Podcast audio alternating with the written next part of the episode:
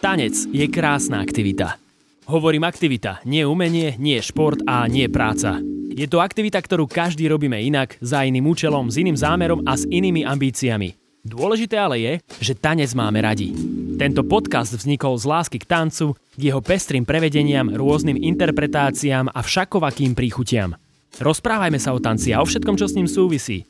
Učme sa jeden od druhého, aby bol náš tanec bohatší. V popise tohto podcastu nájdeš viac informácií o mojom hostovi aj o veciach, ktoré zaznejú. Dnes prijal pozvanie Martin Bossy, biolog a atlét, ktorý pomáha ľuďom porozumieť ich unikátnej kompozícii cez edukáciu o ich vlastnej biológii a cez fyzickú prax. S Martinom chodím raz za čas cvičiť, učím a chápať základy ľudského pohybu a vždy veľa mudrujeme. Tentokrát sme sa rozhodli pomudrovať na mikrofón. Vzýšla z toho debata plná informácií o tom, aké je dôležité mať zmáknuté základy, ako sa v procese učenia neponáhľať, ale aj o tom, či existuje niečo ako dobrý a zlý pohyb. Veď počúvajte. Ďalší týždeň, ďalší podcast, ďalší super človek, e, tentokrát ale aj live, nie len online. Veľmi sa teším, že tu oproti mne sedí Martin Bosy. Čau. Čau. No, my sme si dnes ráno super zacvičili a teda sme využili tento deň efektívne a spravili, spravili sme aj tento podcast, teda ideme ho robiť. A ja som tak rozmýšľal, že ako teba ja predstavím možno poslucháčom, ktorí ťa nepoznajú. Ja mám mm-hmm. takú stručnú definíciu, že si vlastne taký milovník a študent pohybu a možno, že ak, akéhokoľvek, že nielen ľudského, ale možno aj, ja neviem, zvieracieho. A, a akože, že ťa fascinuje mm-hmm. pohyb, podľa mňa. A ako by si ty možno doplnil túto definíciu ešte o tebe, že kto si ty? Fú, Veľmi ťažko povedať takto, ale no, moje pozadie je, že biologické. Mm-hmm. mám vyštudovanú biológiu a to sa asi prenáša všade. A potom vychádzam z toho atletického backgroundu, takže určite tam a toto sa nejak celé spojilo do toho, že ma proste zaujíma, dizajn nás zaujíma, ma ako fungujeme a aké všetky nejaké aspekty sa tam do toho vnárajú. Inak dizajn tela, to je normálne super, super eh, pomenovanie. Ja som si tak predstavil, že aké ty dizajny máš rád zhruba alebo čo, že pri autách.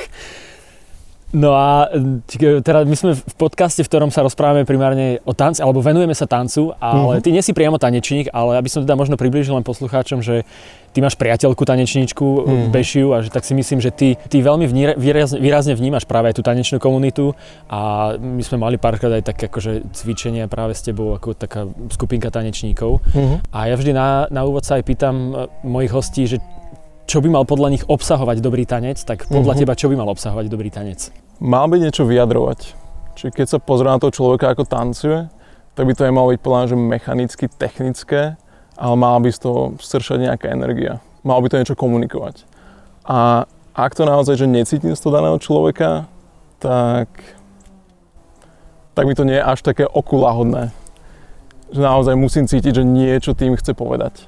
Mm-hmm. Je to čokoľvek že môže to byť, ako sa cíti, ako sa cíti z tej hudby, ale ak je to, že čisto mechanicko-technické nejaké exekuovanie nejakých krokov, tak to mi asi nepríde až také zaujímavé. Že viac ma zaujíma ten príbeh a tá komunikácia za tým. Mm, a ty napríklad veľa, veľa študuješ tých tanečníkov? Že keď sa na nich pozeráš, tak si to nejak aj tak, že analizuješ? Alebo ak, aký, uh, máš, máš také, že na tanec pohľad taký ako bežný smrteľník, že len si proste užívaš to, že sa niekto pekne hýbe do hudby? Alebo je to také, že tam hľadáš za tým ešte nejaké zložitejšie veci, ktoré možno iný človek nevníma? Asi úplne laicky, ale s tým, že teda fungujem s Baškou už veľa rokov, a on má výstavu jeden z hulu a vystavuje ma akože všetkým tým nejakým tanečným veciam tak na to pozerám asi trochu inak. Aj s tým, že som bol s ňou mesiac na Majke, keď sme točili ten dokument Displays, takisto potom, o rok na to sme tam boli 2-3 týždne. Takže som akože prešiel si všetky párty a som bol s ňou na klasoch nejakých a Takže možno skôr z tohto pohľadu, že to asi tam mne zanechalo nejakú stopu a pozerávam sa na to úplne inak. A je to možno aspekt aj v rámci akože pohybu alebo života celkovo, ktorý ja som vôbec že nemal v živote že vždy to bolo proste pri mne, že disciplína a práca, akože sústredená na niečom a nikdy to nebolo proste, že sa voľne akože vyjadriť a uvoľniť sa a proste nejak sa expresovať. A zrazu, akože som prišiel do kvázi tanečného kontextu s Baškou a toto sa veľmi zmenilo. Takže absolútne laický pohľad, ale v rámci tej laickosti proste na to pozerám skrz svoju nejakú optiku svojich nejakých predošlých skúseností, uh-huh. biologicko, atleticko, neviem akých. A vy napríklad aj s Baškou, že konzultujete často, alebo že ona napríklad teba žiada o nejaké rady do, do tanca? Ha, vôbec. Nie? Že, že ako možno, ja neviem, zjednodušiť pohyb, alebo ako, mm, že či niečo možno, že nerobí zle z tvojho pohľadu, alebo niečo podobné, také to nefunguje? Nie to vôbec. A podľa mňa ani to nie je na mieste. Že ten tanec je, plán všetko je dobré. A vždy, keď sa teda aj bavíme o tom a sa aj pýtam, že, že ako na to ona pozerá, tak tiež mi vždy povie, že v tanci je všetko v pohode, všetko je správne. Že tam nie je nič proste zlé, lebo je to umenie v princípe. Uh-huh. Že nie je toto dobré a toto je zlé, ale je to skôr, že vec vkusu. A tým pádom takisto akože hodnotiť podľa mňa tanec je trochu cestné, že ak naozaj to, čo som už spomínal, že ty niečo chceš zo seba komunikovať a je to v úvodzovkách také, že čisté a prirodzené, lebo si to ty a nie je to niečo, čo snaží iba kopírovať alebo nejak mechanicky exekuovať, tak je všetko v poriadku. A tento pohľad mám podľa mňa asi, že všade. Aj, že keď sa ma niekto opýta a neviem, že je zápasenie alebo judo alebo hocičo, že je dobré alebo zlé alebo čo by som dal spraviť inak, tak podľa mňa je to úplne super, ak ťa to baví a inšpiruje. Nech proste to je akokoľvek zlé, akokoľvek ťa to vie aj zničiť. Ale ak v konečnom dôsledku ťa to naozaj naplňa, tak všetko je fajn. Mm-hmm. Že nič tam netreba meniť. Lebo mňa napríklad zaujímalo, že či u teba existuje niečo také ako uh, dobrý a zlý pohyb. Že či to ty tak nejak mm-hmm. že vieš pomenovať, že či je niečo vyslovene, že zlý pohyb podľa teba. No vždy to musíme nejak vnímať v kontexte. Že v kontexte čoho? Že v kontexte toho, ako vyzeráš, že na javisku, alebo v kontexte zdravia, alebo v kontexte dlhovekosti, alebo v kontexte toho, že či sa chce z toho cítiť dobre, alebo zle, alebo že čo vlastne sledujeme. Čiže ak sa bavíme o nejakej že dlhovekosti a zdraví, tak, tak tam musí byť dobrá komunikácia v rámci tela. Čiže nemôže nejaká časť tela proste byť izolovaná a úplne odsadená od zvyšku. Že ten systém sa musí správať ako jeden celok. Že musí nejak koordinačne, rytmicky fungovať spolu. A v momente, ak toto tam nie je, tak proste vyvíjaš veľký stres na nejakú danú časť. A to je jedno, či je to akože klb, alebo nejaké iné tkaniva, alebo orgány, alebo hocičo. Alebo ťa to aj zaťažuje myšlienkami. Že proste ak tam je keby táto nejaká, že ten systém nie je integrovaný, nie je rytmicky ladný, tak potom asi ten pohyb nie je úplne kvalitný. Mm. A čo sa týka teba a tvojho pohybu, tak ty máš aké, a, aký pohľad na svoj pohyb a čo ty od neho akože čakáš, alebo aké máš ty e, ciele so svojím pohybom a so svojím telom možno? Uh, OK. Alebo prečo sa ty vieš mm-hmm. tomu venuješ vôbec? No moje cieľe sú extrémne dynamicky meniace sa a akorát sme to rozoberali ešte pred podcastom, že v posledných nejakých desiatich rokoch som absolútne zmenil všetky možné ciele. A v poslednom období je to naozaj, že byť extrémne dobrý v úplných základoch. Úplných základoch, ktoré so mnou ostanú až do konca života. Čiže nebudovať niečo, čo je možno veľmi nejaké ohurujúce, a naozaj sa venovať niečomu, čo, čo vytvorí veľmi dobrý základ pre celý môj život. Čiže niečo, čo môžem praktikovať, keď budem mať 90 a budem mať rozsah pohybu možno desatinový, ale stále chcem mať dobrý rytmus a stále chcem proste robiť veci, ktoré ma bavia. A preto dávam väčšinu času a energie práve do tých základov. A potom je dôležité definovať aj, čo sú základy. Lebo aspoň čo som sa ja stretol, tak veľa tých takých pohybových koučov, alebo nazvime to nejak tak, sa snažia keby nahovoriť ľuďom, že základ je stojka, základ je takýto dreb s takouto váhou a základ je a, takýto skill a takýto muscle na krôch.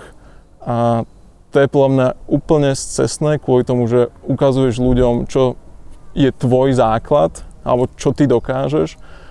A potom ľudia sa na to pozrú, že, oh, že neviem ani takéto základy a sa z toho cítia zle. Takže je potom dôležité zadefinovať si, čo sú základy. Čiže ak vieš dobre kráčať, máš dobrý rytmus pri kráčaní, ak vieš stáť 30 minút a nemusíš, a netrápi ťa spodný chrba, netrápia ťa kolena, netrápia ťa myšlienky, a vydržíš byť sám so sebou v nejakej pozícii, ak si vieš uvariť dobré jedlo, to je dobrý základ, dobrú kávu a tieto veci, takže asi veľmi byť dobrý v základoch, mm. to je ten cieľ. No a ako je možné, že, že my ľudia tak prirodzene narúšame nejak tie dobré základy, lebo vieš, mne to tak akoby, logicky mi to vyšlo v hlave tak, že, že však my sme proste človek, ktorý sa vyvíja, rastie a že sa mhm. učí veci, ale že veľakrát práve tí ľudia majú rôzne také akože pohybové defekty, ktoré vznikajú na základe asi nejakých životných skúseností alebo okolností, ktoré mhm. robia, ale teda to telo sa nedokáže samo nejakým spôsobom ako keby vrátiť vždy v tým správnym základom, že musíš to vždy cieľene nejak, alebo musíš to za to cieľene učiť? Um, nie nevyhnutne, ale tam je taká vec, že musíme to vždy brať z toho kontextu, že na čo sme boli nejakým spôsobom nadizajnovaní v kontexte evolúcie a ako tento evolučný dizajn zapadá do nášho moderného prostredia. Takže zjednodušene povedané. A ak tam je nejaký nesúlad s tým, na čo sme boli nadizajnovaní a ako teraz reálne fungujeme, tak proste to prostredie nás vytvaruje a dotlačí do vecí, z ktorých sa potom ťažko vychádza naspäť. A ty vieš napríklad povedať, že na čo sme boli nadizajnovaní? Že existuje nejak tak akože všeobecná vedomosť o tom, že na čo bol človek nadizajnovaný? No jasné, že keď sa pozrieš na seba, OK, správame to inak. Opýtam sa aj teba. Je to na čo sme boli nadizajnovaní? Čiže bez nejakých svojich naučených definícií Čiže zahoď Nemám také. úplne všetko, čo si vieš predstaviť, že OK, že toto sme my. A predstav si človeka, alebo ja teda pre tebou sedím, stojím a predstav si mňa a pozri sa na moju štruktúru ako architekt, ako nejaký miozenšťan, ktorý proste prišiel na tú planetu, vidí ma prvýkrát a že si povie, že OK, stráviš deň so mnou a vidíš, ako kráčam, ako pracujem, ako si pripravujem jedlo, ako sa správam a teraz skús popíš, popísať, že čo je typické, čo je štandard a na čo sme boli dizajnovaní.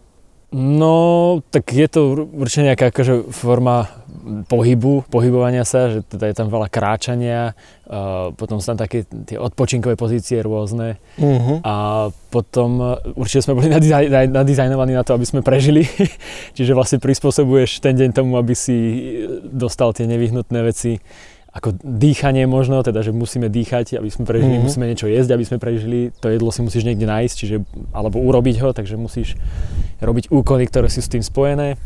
Mm, čo ďalej? Mm,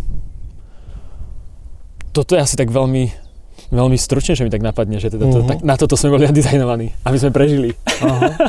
OK, a keď sa pozrieš nášho, dajme tomu, že nejakého vzdialeného predka, ktorého sme mali spoločné napríklad so šimpanzami a teraz si porovná šimpanza a nás. Mm-hmm. Tak čo sa líši a čo je rovnaké? O, tak líši sa asi, asi tá inteligencia, aj to, že vlastne tie šimpanzi sú, sú v podstate rovnak, rovnako nastavené, ako boli pred ja neviem koľkými tisíckami rokov a že u nás mm-hmm. vlastne práve možno na základe tej inteligencie sa mení aj to prostredie, v ktorom žijeme a práve tie veci, ktoré robíme v tom prostredí. Mm-hmm. Super. Čiže toto je asi ten prístup možno, ako sa na to pozerať. Čiže skrz nejaký antropologický výskum, skrz možnosť študovanie ešte tých prirodzených nejakých lovecko-zberackých komunít, ktoré nie sú nejak zasiahnuté tým industriálnym svetom a pozerať sa na to touto optikou a naozaj hľadať, čo je pre nás ten štandard. Lebo nájsť akože štandard pre ľudí je trochu ťažšie už v tejto dobe a na čo sme vlastne boli nadizajnovaní, ale stále akože máš nejakú tú informáciu, že pozrieš sa na tvar chodidla a vidíš, že je absolútne iný od šimpanzov. Napríklad, že máš nejakú klembu a máš nejakú veľmi silnú achilovku a z toho proste vychádza, že ak je tá forma takáto, tak takisto akože tá funkcia takisto musí s tým súvisieť. Inak by tá adaptácia nenastala. Takisto máme inú pánvu ako šimpanzi, takisto máme a stehené kosti iné. Takisto máme a, inú celú chrbticu. Či máme zaoblenú chrbticu a máme inak rozložené celé ťažisko a máme úplne iný metabolizmus. Čiže my sme úplne taký extrém extrémov ako ľudia. Kvôli tomu, že v rámci cicavcov máme že najnižší metabolizmus, ako rýchlosť metabolizmu ako primáti, ale zároveň v rámci primátov máme najvyšší, najrýchlejší metabolizmus. Čiže sme úplne že extrém v extréme. A tomu sme vlastne prispôsobili všetko. Čiže na to je na, na, naladené aj nie len akože naša štruktúra, naša fyziológia, ale takisto na to nastavené aj, nastavené aj naše správanie. A toto všetko proste dáva ten nejaký úplne unikátny mix a proste dáva ti tú informáciu, ako so sebou nejak pracovať. Že tá evolučná trajektória nejakým spôsobom ti napovedá, okay, že ak pôjdeš po nej, po tej trajektórii, tak väčšina vecí v tom živote bude asi viac menej OK, lebo si na to bol nastavený. A ak pôjdeš absolútne proti tomu, tak je veľká šanca, že niečo pokazíš. Čiže veľmi dobrý príklad napríklad bude, keď sa bavíme o tej fyzickej aktivite a pohybu. Čiže to, čo som spomínal s tým metabolizmom, je práve to, že my máme veľmi rýchly metabolizmus oproti šimpanzom alebo gorilám alebo orangutánom, ktorí sú akože v rovnakej tej nejakej skupine ako my, ako primáti a to má veľké dôsledky je to tým, že keď vidíš nejakého šimpanza alebo gorilu aj v zoo a sedice ide na zadku, tak nebude mať žiadne kardiovaskulárne poruchy, nebude mať žiaden tuk, extra bude stále svalnatý, vysekaný a bude fungovať dobre. Kdežto pre nás, ako ľudí, je štandard veľmi veľa fyzickej aktivity. Čiže ten úplne základný baseline, ten set point v tom správaní je veľa pohybu ktorý akože zase vychádza z tej evolúcie. Čiže sme sa veľa hýbali a na to sa naviazala celá naša fyziológia. Čiže v momente, ak ten pohyb odstrániš, tú fyzickú aktivitu, tak zrazu ti prestanú fungovať viaceré aspekty v rámci tej fyziológie a nielen tak v rámci tela, ale takisto aj mozgu. Že stratíš pohyb, tak veľmi rýchlo ti upadne nejaká mentálna kapacita, kognitívna kapacita riešiť nejaké problémy alebo vôbec nejak fungovať. A to vidíš u starých ľudí, že všetko je v poriadku, ale v momente, ak začnú byť imobilní, v momente, ak sa začnú, prestanú hýbať a prestanú byť fyzicky aktívni, tak všetko ide preč v rámci mentálnej nejakej kapacity. Takže toto je jeden príklad. Uh-huh. Takže to je teraz vlastne celkom taká, taká čertovská doba, keď e, ľudia veľa sedia práve za počítačmi alebo s mhm. mobilmi a že vlastne ten pohyb podľa mňa, plus teda táto situácia, ktorá je, že trošku sú ľudia viac doma zavretí, že, že neprospieva moc tomu, aby sa hýbali, že práve teda to narúša všetky tieto mm-hmm. funkcie. Veľmi. Veľmi aj tam to moderné prostredie, a teraz nehovorím, že moderné prostredie je zlé že je tu veľmi veľa vecí, ktoré sú úplne pre nás prospešné a takisto treba pochopiť, že to, čo vidíme možno aj v tých neindustriálnych populáciách, v rámci tých nejakých lovecko-berackých skupín a nejakých spoločenstiev, tak to, že oni tak fungujú, neznamená, že sa to nedá robiť lepšie. Len to proste vypovedá o niečom, čo bolo pre nás prirodzené. Ale takisto prirodzené pre nás sa narodiť, nejak dospieť a a potom postupne odchádzať až umrieť. A tým, že je to prirodzené, ale neznamená, že to nechceme nejakým spôsobom predložiť alebo nechceme to nejakým spôsobom nabúrať pre náš benefit.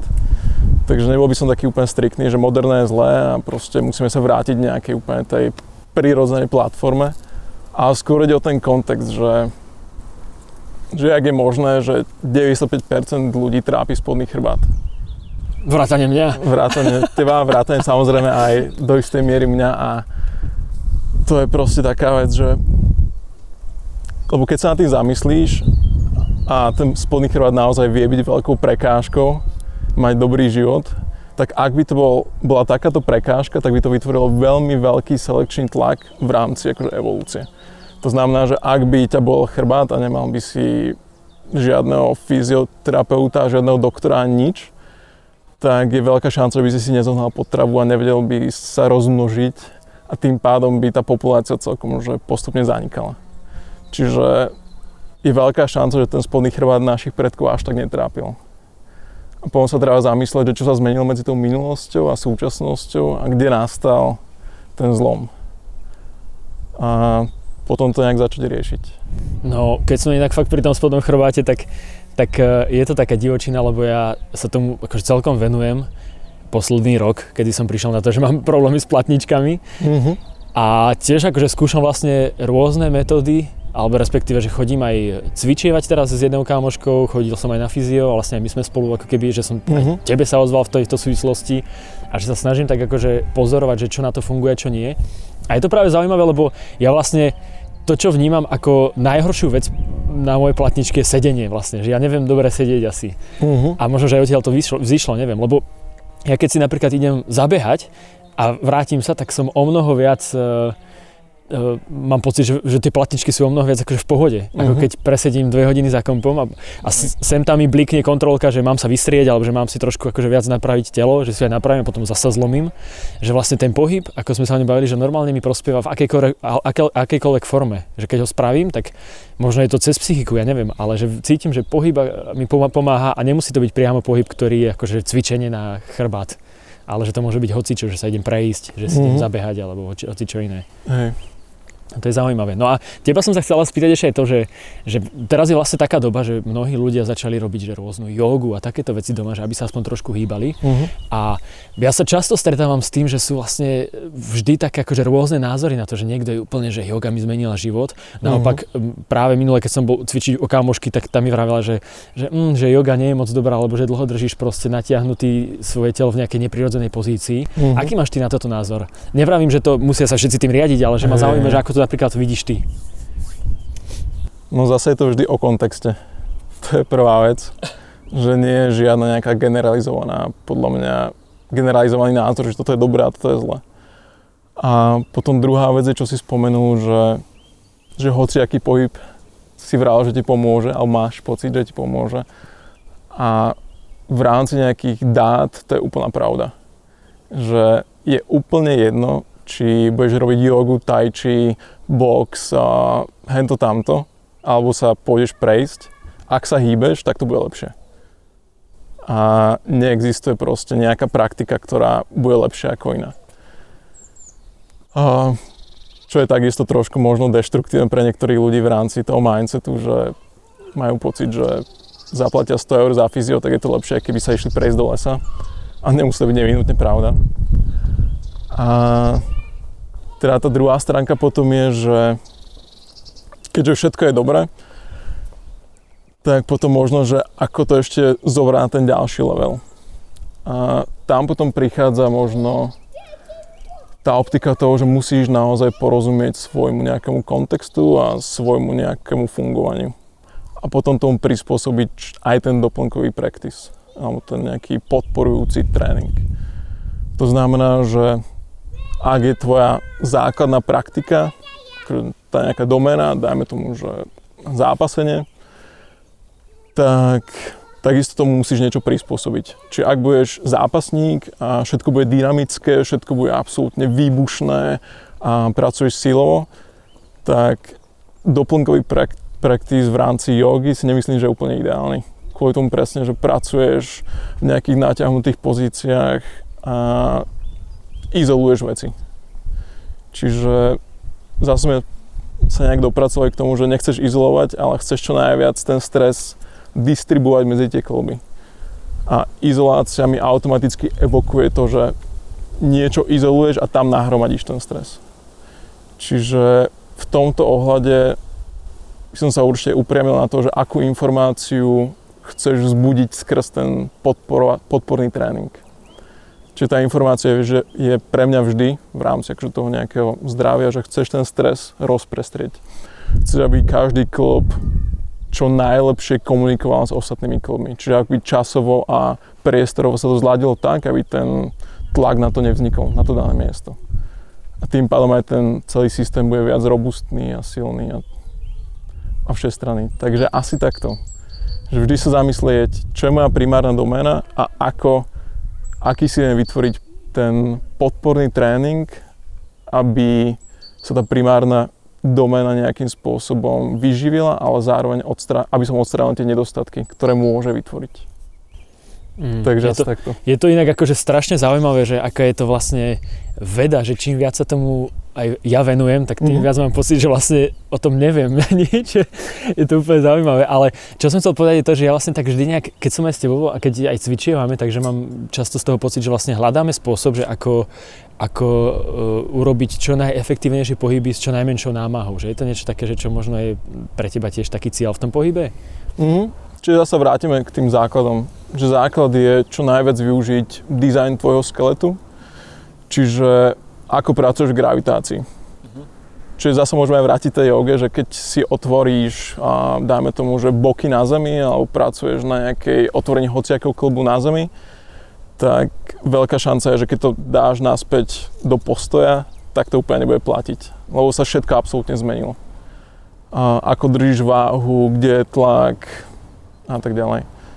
Takže hej, tá energetika je extrémne dôležitá, že keď si predstavíš, že na tomto svete budeš ďalších neviem koľko, 90 rokov, tak nechceš úplne plýtvať energiou. Že rovnako ako máš svoju nejakú prácu a nechceš proste vraziť energiu tam, kde to nie je efektívne, tak takisto nechceš sa úplne unaviť v rámci života, že naozaj chceš byť čo najviac ekonomicky, čo najviac energeticky efektívny a to je nevyhnutné, nevyhnutne napojené s tým, že pracuješ efektívne v gravitácii. Mhm. No ja mám často problém s týmto v tanci, že ja sa pristihnem, že, že robím niektoré veci a že zbytočne ako keby zatínam niektoré svaly, ktoré s tým možno nesúvisia. Napríklad, keď tancujem footwork, uh-huh. tak veľakrát sa mi stane, sa pristihnem pri tom, ako mám zaťatý úplne, že vrch, že trapézy a že som normálne takto celý zaťatý.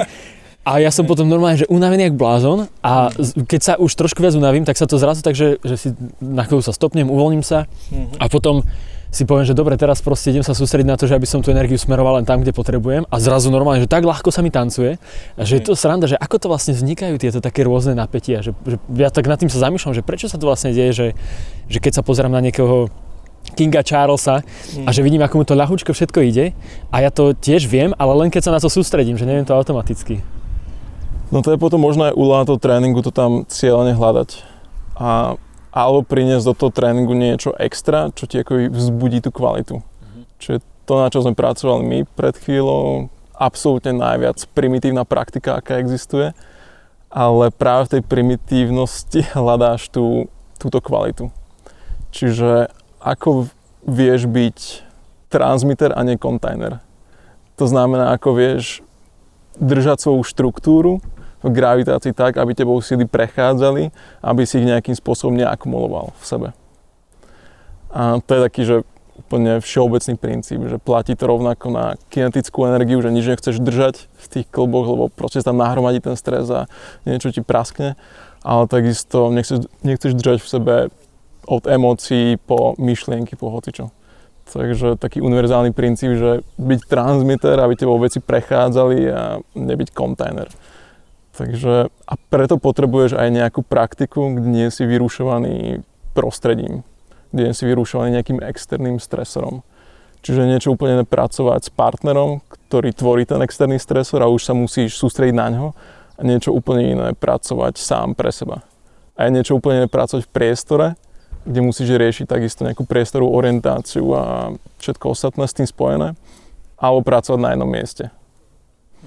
Čiže zase si musíš zvoliť tú praktiku, ktorá adresuje tú danú kvalitu, ktorú chceš zbudiť. A to tiež nie je úplne jednoduché niekedy. To áno.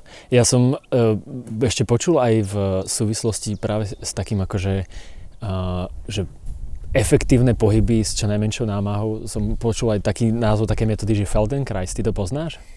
Veľmi okravo. Akože viem, o čo sa jedná. A úplne akože veľmi laicky tomu trošku rozumiem, ale no povedz. Nič, ja práve, že o tom ani moc neviem, takže len ma to zaujímalo, že toto chcem spomenúť, lebo viem, že práve tanečníci, ktorí robia súčasný tanec, že, mm-hmm. že nejakým spôsobom to študujú. Ja som o to len tak okrajov zakopol a minulo mi to pripomenula, opäť spomeniem tú kamarátku, s ktorou chodím cvičívať, že mi to len pripomenula a ja som si vlastne vral, že hej, že ja som, ja som to už počul, ale že nikdy som sa v tom nejak hlbavo nešpáral, že neviem mm. v čom to je, len viem, že tiež tam bola nejaká akože filozofia v tom, že, že robiť presne efektívne veci, hľadať e, to, že ako, ako to spraviť s čo najmenšou námahou a, a podobne, ale neviem presne, že v čom to spočíva. Oh, dobre, možno by sme mohli zabrnúť trošku aj do tých jednotlivých, že praktík. No, Možno zabrdnime. ísť, že, že ako sa na to pozerať, o to si myslím, že je veľmi dôležité, aj v rámci toho Feldenkraisa, alebo už čohokoľvek, že vždy sa pozrieť na to očami človeka, ktorý to vytvoril. Že napríklad teraz sme my pracovali na niečom, čo sa že forma oca z Tai Chi Kungu, čo je nejakého predchodca Tai Chi, ale presne, že keď už to nejakým spôsobom nazveš a keď už na to nejak nazeráš skrz tú optiku toho názvu, že toto je tai chi a toto je yoga, tak automaticky si to nesie nejaký ten, nejaký predsudok. Že už to vnímaš ako niečo. A je podľa veľmi dôležité sa pozrieť na to, že čo bolo, čo je pred a pred. A prečo to vlastne vzniklo, v akom kontexte to vzniklo a čo tým tí daní majstri, ktorí boli úplne na počiatku, sa snažili stimulovať. A toto je podľa mňa tá najzdravšia optika na všetko. Lebo potom zistí, že tie princípy sú veľmi podobné všade. A čo sa potom dialo je, že v rámci nejakej kultúrnej evolúcie sa tá praktika tvarovala. Čiže to, čo vidíš teraz ako tai je ovplyvnené veľmi veľa tisíckami rokov nejakej kultúrnej evolúcie v Číne a potom samozrejme, ak sa to prenieslo niekam inám. Takisto yoga je ovplyvnená veľa smermi. Či už je to, že nemecká gymnastika, či už je to cez rôzne okupácie, ktoré boli v Indii a ako tvarovali ten tréning, alebo teda tú praktiku. A potom napríklad silné osobnosti v rámci tej nejakej domény. Čiže asi to máte rovnako v tanci, že zrazu príde nejaká veľmi silná osobnosť alebo nejaký učiteľ, ktorý nastaví trend. A zrazu sa to hýbe celé ten, týmto smerom a potom máš pocit, že toto je tá správna cesta, alebo sa to takto učí, ale vlastne nevidíš, čo bolo na počiatku. A to je veľmi dôležité, naozaj veľmi dôležité porozumieť tomu, čo bolo na počiatku, lebo tie princípy sú vždy zdravé. Čiže úplne sa neupieť na, tú, na ten názov a tú formu a hľadať to, čo bolo možno predtým. Toto je inak výborné, že to hovoríš, lebo mne fakt presne skočilo do hlavy to prepojenie s tancom, mm-hmm. že sa veľakrát v tanci spomína, že, že aby si poznal tie základy toho štýlu a tu, akože ten pôvod, odkiaľ išiel, mm-hmm. odkiaľ prišiel, aby si vedel potom, že kam smeruješ s ním.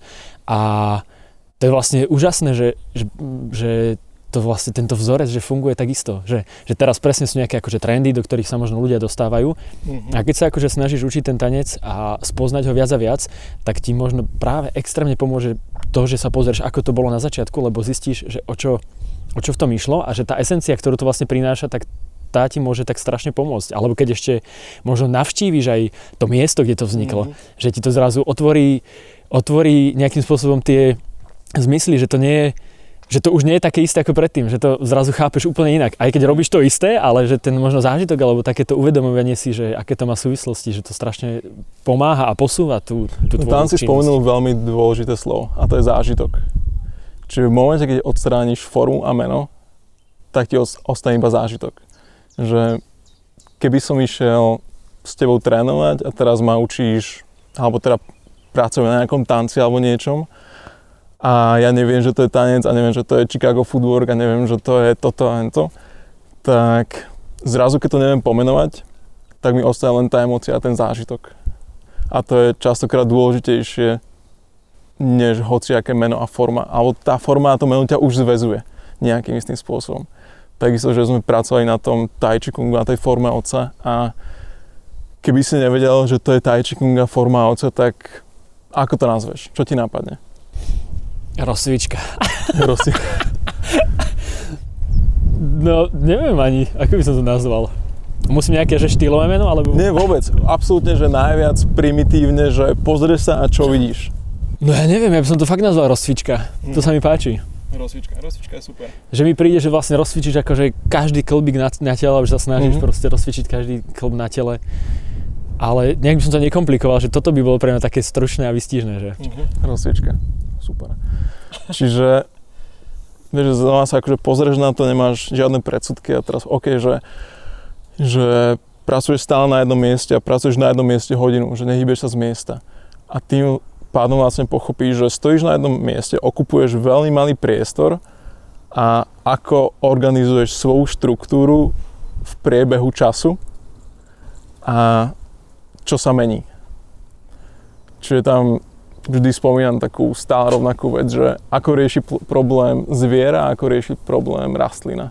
Že zmenia sa podmienky a sú nepriaznivé, tak čo spraví zviera a čo spraví rastlina. Tak zviera má nohy, tak uteče, pôjde niekam inám, ale rastlina nemôže zdvihnúť korene a presadiť sa o kilometr ďalej, takže ona musí zmeniť niečo vo vnútri. Čiže rastliny majú akože nejakú špeciálnu časť genómu, ktorá sa môže nejakým spôsobom preskupiť a tým pádom môže vytvoriť znova nejaké iné proteíny, ktoré môžu byť vhodné na tú danú, danú na to dané nejaké prostredie alebo nejakú situáciu. A to isté vlastne riešiš v sebe. Čiže nemáš žiadnu pomoc zvonku si na jednom mieste, si prikovaný v úvodzovkách. A nemôžeš si uľaviť tak, že sa inak preskupíš v priestore. Čiže musíš vlastne preskupiť sa vo vnútri. A tým, že vlastne ladíš tú nejakú pozíciu celého tela a konštantne akože upravuješ, tak doslova, že sa snažíš pracovať na tej lepšej nejakej štruktúrálnej integrite. A toto sleduješ skrz ten tréning. A plus akože nejakých ďalších milión vecí. Ale takže takúto nejakú optiku, že pozrieš sa na to veľmi primitívne a čo vidíš. A čo je ten zámer za tým. Že zámer je stokrát dôležitejší si myslím, ako nejaká tá, ako nejaký ten vizuál. To isté asi aj platí v tanci, nie? Že... Ja si myslím, že hej, ale je, niekedy trvá chvíľku, kým e, ten človek na to príde. Mm-hmm. Že ja dokonca sám na sebe pozorujem, že sa mi niekedy v poslednej dobe stáva, že viac, uh, viac ma zaujíma um, presne, že, že taká tá, aj možno, že taká tá fyzická námaha v tom celom a, a miesto toho, aby som v tom hľadal práve tú takú možno radosť z tej hudby, ktorú pretransformujem do pohybu, ale že akože cieľene myslím na to príliš fyzicky a menej, menej možno tým zážitkom. Mm-hmm. A to, na tom niekedy sa tiež popálim, že, že už, už príliš na to potom tlačím, že chcem od seba viac a že viac sa sústredím len na to, že, že chcem vidieť nejaký konkrétny výsledok, ale nehľadám to, odkiaľ by mal prísť, alebo mhm. čo by to malo akože vo mne vyvolať, aby ten výsledok bol taký. A fyzicky sa sústredíš ako, že chceš ten výsledok, akože chceš, aby to nejak vyzeralo, alebo? Uh, hej, no fyzicky vlastne vyslovene, že že si poviem, že dobre, teraz chcem toto robiť a že začnem akože makať na tom konkrétnom napríklad kroku, mm-hmm. ktorý chcem akože vyskyliť, ale, ale m, príde mi, že je to veľmi tak akože mechanické, že mm-hmm. ako sa k nemu snažím dopracovať, k tomu výsledku. Mm-hmm. Ale presne ako som ti vravel, že niekedy mi stačí, že keď sa zničím a že keď som mm-hmm. unavený, tak zrazu ako keby viac to telo uh, že ne, neviem ako to povedať, že, že zrazu začne akože reagovať e, tak, tak, že používa možno len svaly, ktoré, ktoré si myslí, že teraz na to potrebuje, že nie je také, že celé telo je napäté a ide bomby, ale že, že zrazu to smerovanie aj tých, tých, tej energie a tých svalov, že zrazu, zrazu už začne to telo využívať to, čo potrebuje v daný moment, že si nejak tak uvedomí, že aha, že vlastne že toto vôbec nemusím robiť teraz.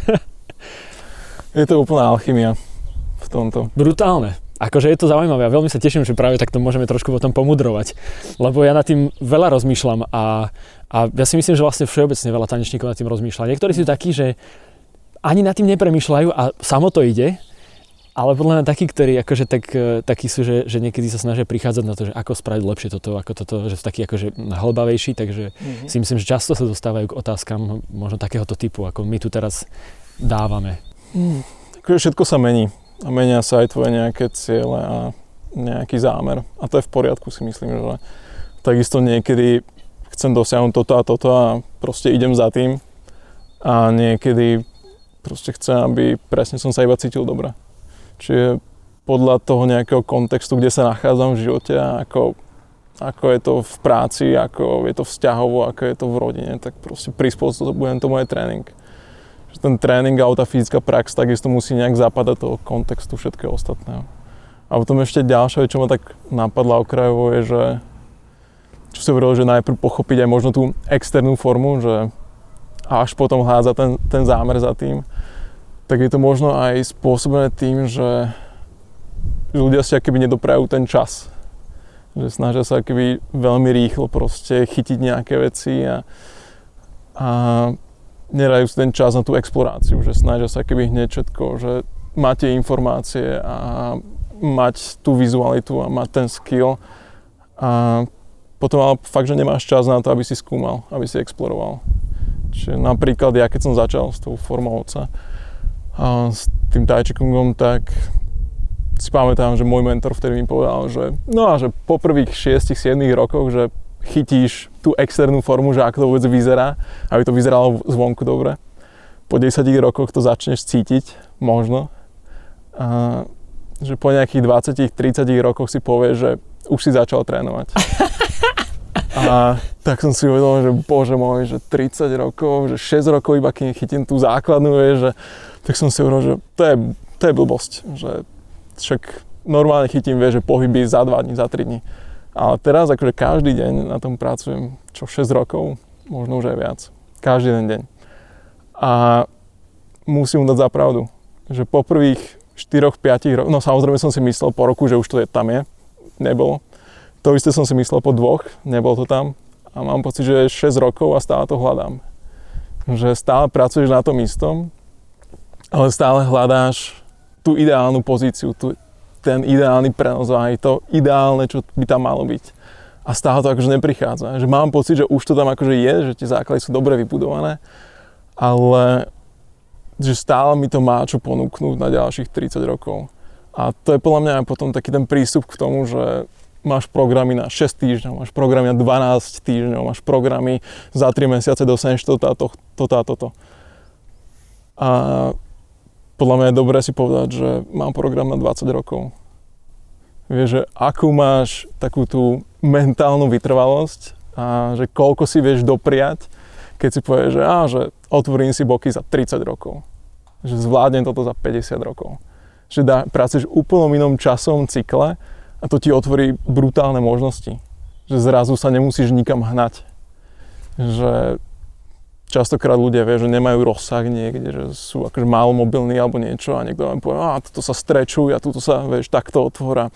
Takýto, takéto silové naťahovanie a dynamický stretching a hento tamto. A namiesto toho, aby si že OK, že budem rešpektovať vlastnú fyziológiu a vlastnú nejak, vlastne nejaký metabolizmus, čo sa všetko deje v tom systéme, a dá mu 10 rokov na to, aby deň po dní štvrť milimetra po štvrť milimetri za rok sa otvoril počas 30 rokov. Že absolútne iná kvalita. V rámci akože rozmýšľania aj v rámci potom tej štruktúry, ale zase akože ten prístup a tá optika je toho, že, že aké by to bolo pre teba, keby si povedal, že nechceš byť najlepším tanečníkom za rok, ale chceš byť najlepším tanečníkom o 30 rokov Vieš, že dopraješ si to, že nepôjdeš do tanečného dôchodku v 40 ale povieš si, že wow, že budem mať 80 a stále vieš, že budem fungovať v rámci toho tanečného sveta a budem mať tú schopnosť a budem nejak fungovať na vysokom leveli. Že toto je podľa mňa veľmi zaujímavý štýl rozmýšľania. To je ty kokšo. No ja si neviem predstaviť, že by niekto práve išiel s tým akože do toho, že, že si povie, že dobre, že tak o 20 rokov budem dobrý tanečník. Mm. Že to je vlastne pre mnohých vrátane možno aj mňa je tak akože tak ďaleko, mm. že ty by si chcel byť dobrý tanečník do roka, vieš, napríklad. No jasne, že chceš mať tie krátkodobé cieľe a to je úplne dobre. Vieš, že takisto, že teraz nechcem, vieš, sa niečo učiť a zistím, že to nemôžem použiť ďalších 30 rokov a čo samozrejme ale nikdy sa nestane, lebo keď už na niečom začneš pracovať, tak prirodzene sa zlepšíš. Ale napríklad moji tréneri zápasenia, teda Jozef Lohyňa a Lubo Lohyňa majú obidva pred 60 A pre mňa to je úplne že najväčšia inšpirácia, keď napríklad ten Lubo Lohyňa tam príde, má 59, či koľko má, a príde tam a vidí, že zápasy od svojich 6 rokov, snáď 5 rokov možno, a zápasí tým pádom cez 50 rokov a stále má rovnakú energiu a zápal pre to zápasenie, ako keď začínal. Že to je pre mňa taká obrovská inšpirácia a zároveň teda to telo vôbec nie je poznačené ničím. Že je v najlepšej fyzickej kondícii, je super silný, super výbušný, že nič mu nechýba, stále s úsmevom na tvári, nikdy na nič nenadáva, proste príde na žinenku a to je jeho inšpirácia, to je jeho super energia, to je jeho dobrý čas a keď si predstavím, že vždy som sa tak vnímal, že, oh, že mám že iba pár rokov a potom už že to pôjde niekde že dolu vodou. A keď tam vždy vidím, že ja prídem, čo mám 28 teraz, na tú žinenku a vidím tam niekoho, kto má 59 rokov, spáruje so mnou 45 minút a potom sa ma opýta, že či si ideme ešte zacvičiť po tréningu a povie mi, že, oh, že tak začneme hrazdo a že pôjdeme, že koľko budeme vládať a posledné série pôjdeme po 15. A vyskočí a spraví 25 zhýbov, pozrie sa na mňa a tak ja musím samozrejme navýšiť. tak, že to je pre brutálna inšpirácia, že, že sa to proste takto deje. A toto si myslím, že trochu chýba aj v tej kultúre nielen teda, že tanca, ale že všetkého ostatného, že, že tí učitelia proste by mali byť, alebo aj súčasť, alebo ľudia, ktorí sú že starší, by mali byť celá súčasťou tej komunity, aby si proste videl, že, okay, že ty teraz tancuješ Chicago Footwork a že neviem, či to bolo pred 30-40 rokmi už? 30 áno, 40 nie. No, že, že ten, kto bol úplne na počiatku, že či sa tomu ešte stále venuje, alebo že či ešte funguje, OK, že aké zranenie má, alebo či ho to stále baví, alebo akú energiu má, alebo akú má teraz inšpiráciu, čo sa udialo. A je pre mňa taký že zdroj informácií, že akože úprimne človek, čo má aj v mojom veku, čiže takisto ja si myslím, že nemám úplne čo povedať v mojom veku, tak si myslím, že presne, že ešte nemá keby tú skúsenosť a že tam nie je vyformovaný ten pohľad. Presne, že keď už na niečom pracuješ 50 rokov, 40 rokov, vieš, že tie skúsenosti a tie dáta, ktoré si nazhromaždil, sú také obrovské, že už máš úplne aj taký ten odstup voči tomu.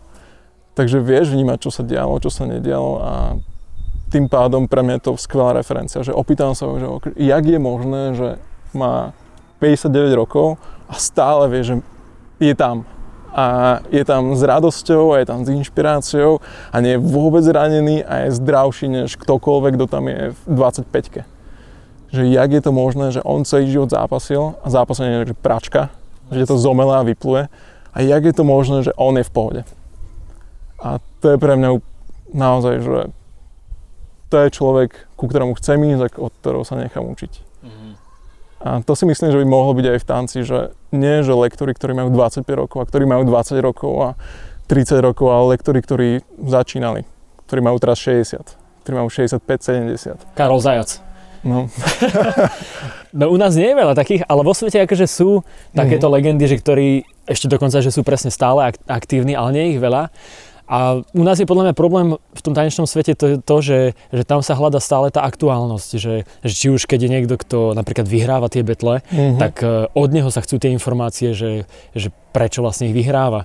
Ale že čo sa týka práve tejto dlhodobosti, a fungovania si myslím, že to nie je pre, pre mnohých možno až tak sexy, že preto sa tomu mm. nevenujú. Napríklad my keď sa o tom rozprávame, pre mňa to začína byť aktuálne veľmi sexy, pretože mám 33 rokov a tiež uh-huh. akože cítim, že moje telo trošku vykazuje nejaké, nejaké jemné nedostatky, ale zároveň sa mi nechce tiež že úplne s tým skončiť. Že tiež by som chcel ešte fungovať, tiež by som chcel ešte nejaké výsledky, uh-huh. ale no pre mňa, na mňa to vyvíja práve taký zvláštny tlak, že tým, že mám pocit, ako keby som už mal ísť čoskoro do dôchodku, tak ešte viac na to tlačím. A že to je vlastne tak, akože taký zvláštny začarovaný kruh, že uh-huh. presne keď si mi ty povedal, že keby som si ja predstavoval, že ja budem tancovať ešte ďalších 20-30 rokov, a že vôbec nezá, nezáleží na tom, že či teraz som najlepší alebo, alebo nie, takže že ma to vlastne trošku tak upokojí mhm. vnútorne. Mm-hmm. Presne no, že pracovať úplne inom nastavení, že keď si predstavíš, že nebudeš žiť 80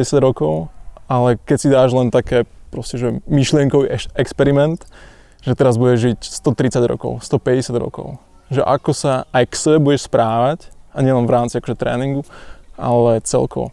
Že ako pristúpíš k sebe. Že to telo musí vydržať 150 rokov. A nechceš ho zničiť za, za 20, za 15, za 30. Čiže úplne iný, iný možno prístup k tomu. A presne ako keby máš, že ti to uľahčí veľa vecí, že sa uvoľníš. Lebo keď sa nemusíš ponáhľať a nemusíš byť najlepší za 10 rokov, a máš 150 rokov a môžeš sa rozvíjať koľko chceš, lebo čo by si potom robil, keby si dosiahol ten cieľ za tých 10 rokov, tak ti to dá úplne inú perspektívu.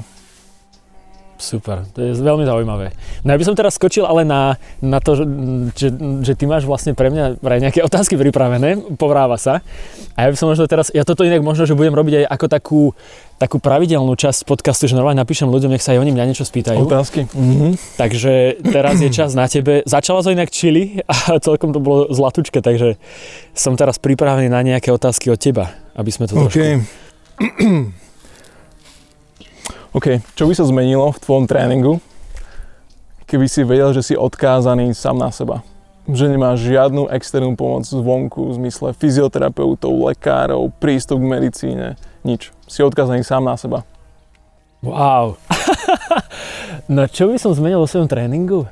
Uh, asi by som začal o mnoho viac možno aj experimentovať s vecami a začal by som akože viac mm, zaznamenávať výsledky, že čo to so mnou vlastne urobilo, tie jednotlivé mhm. zmeny. Ono, ja, ja som ti aj hovoril, že vlastne trošku tak ako aj experimentujem na sebe, že napríklad čo sa týka spánku, že som mal obdobia, keď som spával menej, vstával skoro, teraz e, zase sa snažím spávať akože pravidelne 8 hodín e, vstávať a ísť spať v presný čas.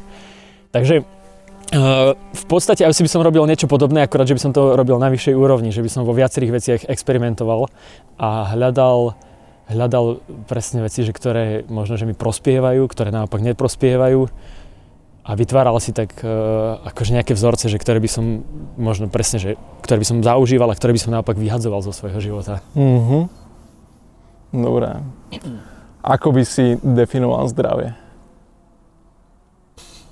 Ty ideš na mňa dobre, ťažké otázky dávaš. Čili mala ľahšie. Ako by som definoval zdravie? Mm, ako, ako taký ako stav, v ktorom, v ktorom, eh, v ktorom mi psychicky ani fyzicky nič nevadí, že, že sa mi vlastne po psychickej a fyzickej stránke e, žije dobre a nič ma nevyrušuje. Dobre. Wow. to normálne teraz sám, sám zo seba ťahám nejaké zaujímavosti. to je super. Dobre. A vieš nazerať na tanec stále čerstvými očami? Čiže keď si ideš zatancovať, tak vieš sa cítiť alebo nazerať, sa na, nazerať na tanec tak, ako by si tancoval prvýkrát. Nie. Veľmi jednoduchá odpoveď.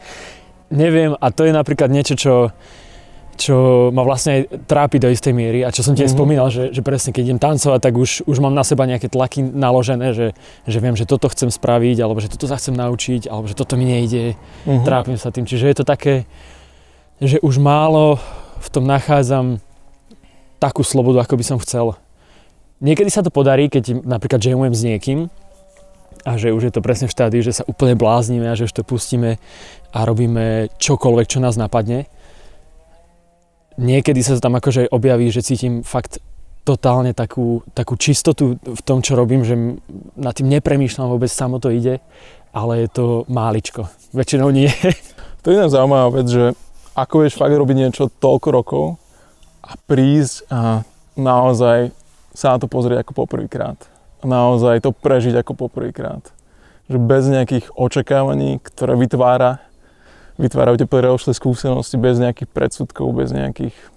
Že toto je podľa mňa tiež taká mladosť mm. v tom tréningu, že ako ostať mladý, keď už si veľmi skúsený. Mal si sa ty od začiatku pýtať, ty máš také dobré otázky. Som sa pripravil. Um, Dobre, tu mám ešte takú jednu zaujímavú vec, ktorá skôr zaujíma mňa. A nie, že by te predtým nezaujímali teda. To bolo pre ostatných a toto je pre teba teraz. Lebo neviem, ako je to úplne v tanci, v rámci učenia. A ak sa to líši od nejakých iných domén, že koľko dávaš priestoru ľuďom zlyhať.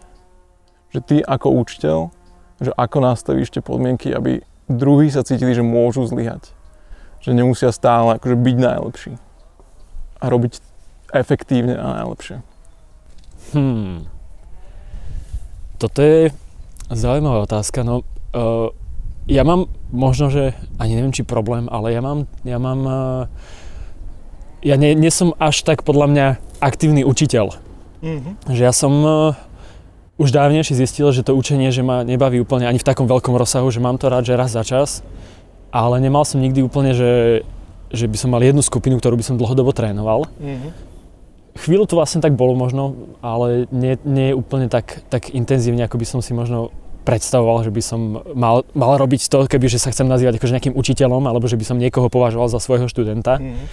Ale, ale ja som napríklad v tomto, viem, že som mm, častokrát bol taký, že som aj razil takú filozofiu, že že že presne, že častokrát som sa snažil hovoriť, že všetko je dobré, čo robia. Že, mm-hmm. že, že myslím si, že čo bolo vlastne problémom, bolo to, že tí ľudia niekedy neverili tým veciam. Ale mm-hmm. ani nie to, že by robili niečo zlé, ale skôr len, že tým, ako sme ovplyvnení tým, čo vidíme, ako akože vidíme, že čo je dobré a čo je zlé v tom tanečnom svete, tak že sa snažíme tomu prispôsobovať a ako náhle je niečo iné alebo divné, tak je to automaticky zlé. Čiže som sa, myslím, že v tomto smere som bol loajálny, že som netlačil na nejaké vý, výsledky konkrétne, že, že mm, snažil som sa študentov motivovať do toho, aby skúšali, aby experimentovali a aby hľadali. Mm-hmm. Ale myslím, že som nevyvíjal úplne nejaký tlak na to, že aby ten výsledok bol mm-hmm. taký alebo onaký. Ale možno sa mýlim, to by možno... Skôr v takom schopný. zmysle, že aby som to možno skonkretizoval, že vždy ti proste tí učiteľa povedia, že je v pohode proste, že nepodať ten výsledok, alebo že je dobré proste si skúšať a je dobré, že prehrať alebo niečo. Ale napríklad, že v tom zápasení alebo aj v tom BJJ predtým, v tom za grapplingu, že ideš do sparingu a teraz si nedovolíš prehrať. Vieš, nedovolíš si zlyhať pred niekým iným. Že nedovolíš sa ukončiť proste na niečo. Alebo nedovolíš si vyskúšať niečo nové a teraz nevieš, či to bude efektívne alebo nie. Že síce akože tí ľudia hovoria, že môžeš, ale v princípe tie podmienky nikdy nenastanú. A to je plne také zaujímavé, že veľa sa o tom hovorí, že musíš explorovať na to, aby sa niekam posunul, ale v princípe tí učiteľe ti nikdy nedajú priestor na tú exploráciu. Tak preto ma to zaujímalo, že to isté, že keď ideš s niekým, nehovorím, že do, do betlu ako na nejakej na nejakom evente, ale skôr takže aj v rámci tréningu, že trénuješ a chceš sa proste, že si s niekým a pracuješ s ním v nejakom úvodzovkách tréningovom betli, že dáš si, alebo dáš ako učiteľ priestor, že proste si vyskúšať niečo. Tomu človeku už dávam betli, alebo ten človek už má na sebe ten tlak, že musí teraz... Neviem, či na to treba odpoveď, ale... Ne, neviem, ale vlastne neviem si to...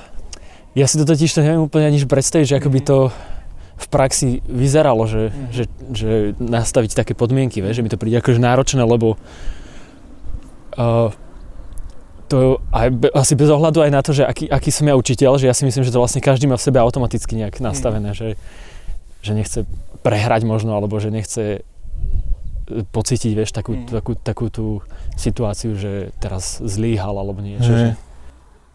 Ja si napríklad pamätám, že ako sme boli naraz na workshope, sme učili a uh, neviem, či to bolo práve s zápasníkmi, ešte s Honzou Stachom a sme dali proste nejaké zadanie, akože nejaké pohybové, kvôli tomu, že sme sledovali presne nejakú určitú kvalitu pohybu, to je jedno.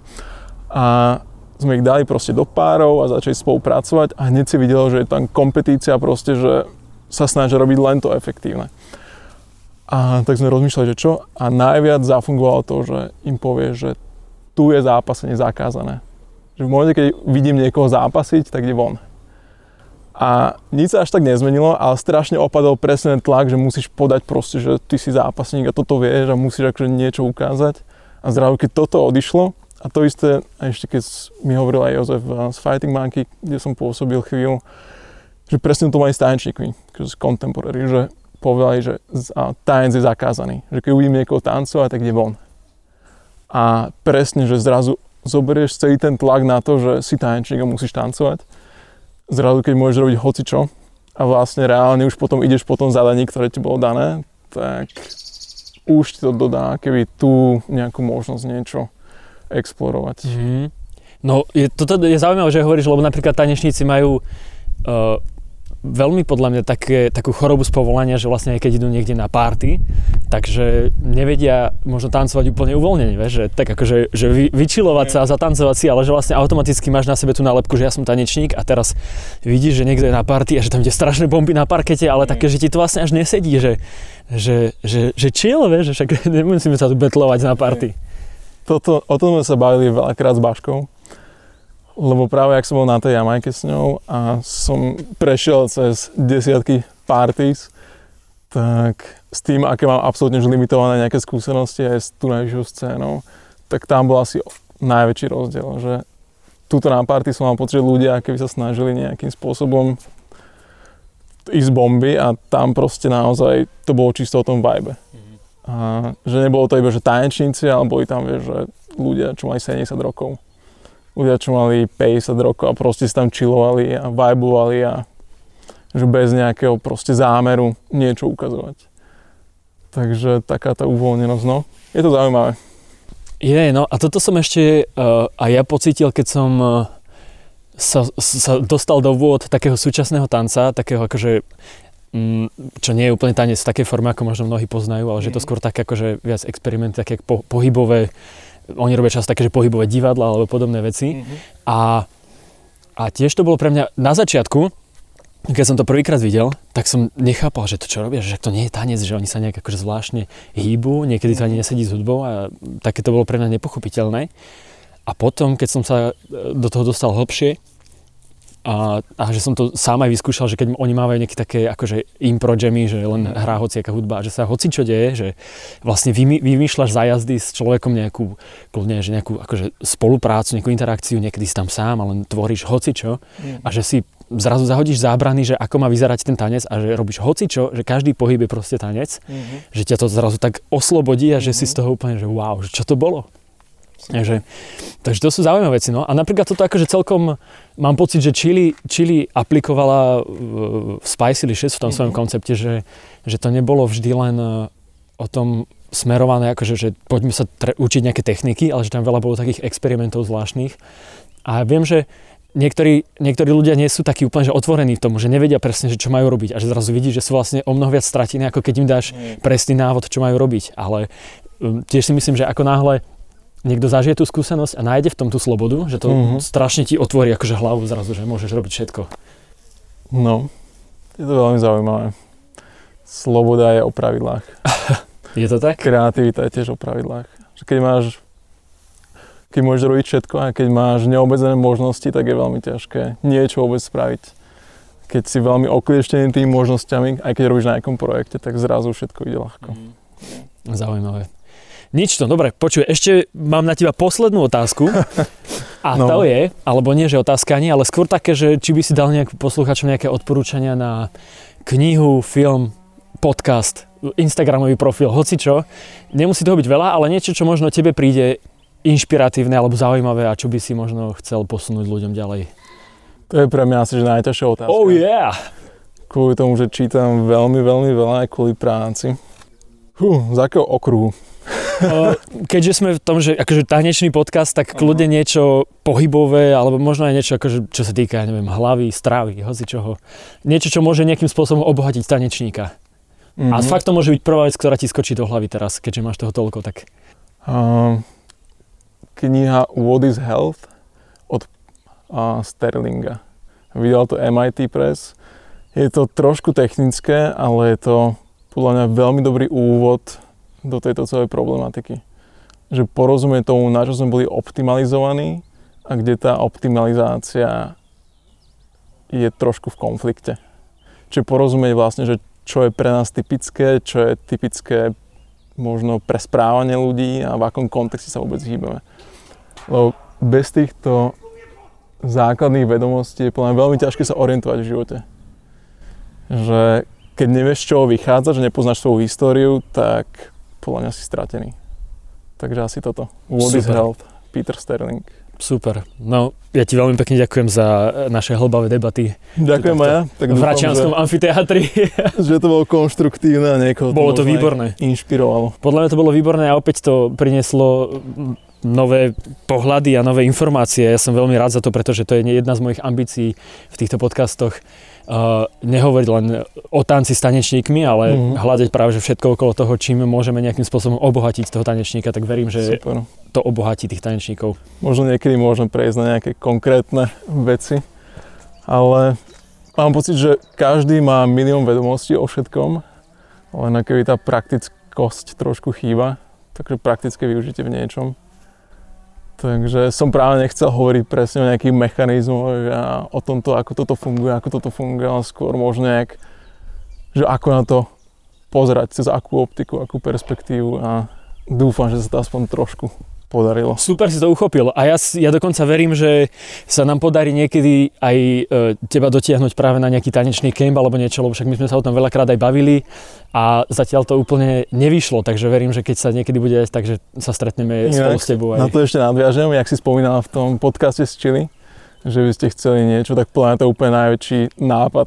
niečo s dobrým jedlom a dobrou kávou a niekde mimo. To by som úplne že najviac išiel. Super, počúvaj, no toľko pozitívnych e, reakcií na tento, na, za ten, na tento zatiaľ len nereálny kemp som mhm. dostal, že si myslím, že to naozaj niekedy spravíme. Že to, to treba. Bude... Ja som mal úplne najväčší zážitok, to ešte možno poviem, keď sme boli ešte aj teraz Fighting Monkey sme mali intenzív, že niekde v horách v Massachusetts, že od Bostonu pár hodín a presne tam najali nejakého šéf kuchára, ktorý nám varil raňajky obed večere. Mali sme to v takom veľmi peknom priestore, niekde nejakej chate trojposchodovej a mali sme tam že tanečnú sálu, mali sme tam takýto priestor vonkajší, no že úplný že zážitok. Že keď sa nemusíš o nič starať a je všetko že perfektné, tak to si myslím, že je odsudené na úspech. Tak potom je to jasné, musí to byť. Martin, ďakujem ti veľmi pekne, že si prijal pozvanie, že sme pokecali a Vidíme sa čoskoro. Ďakujem ja. Čau kamarát. Čau. Díkyčko za to, že si dopočúval až sem. Nezabudni mi dať echo, ako sa ti to páčilo a koho by si chcel počuť na budúce. A pamätaj, tvoj share je moja výplata. Čauko!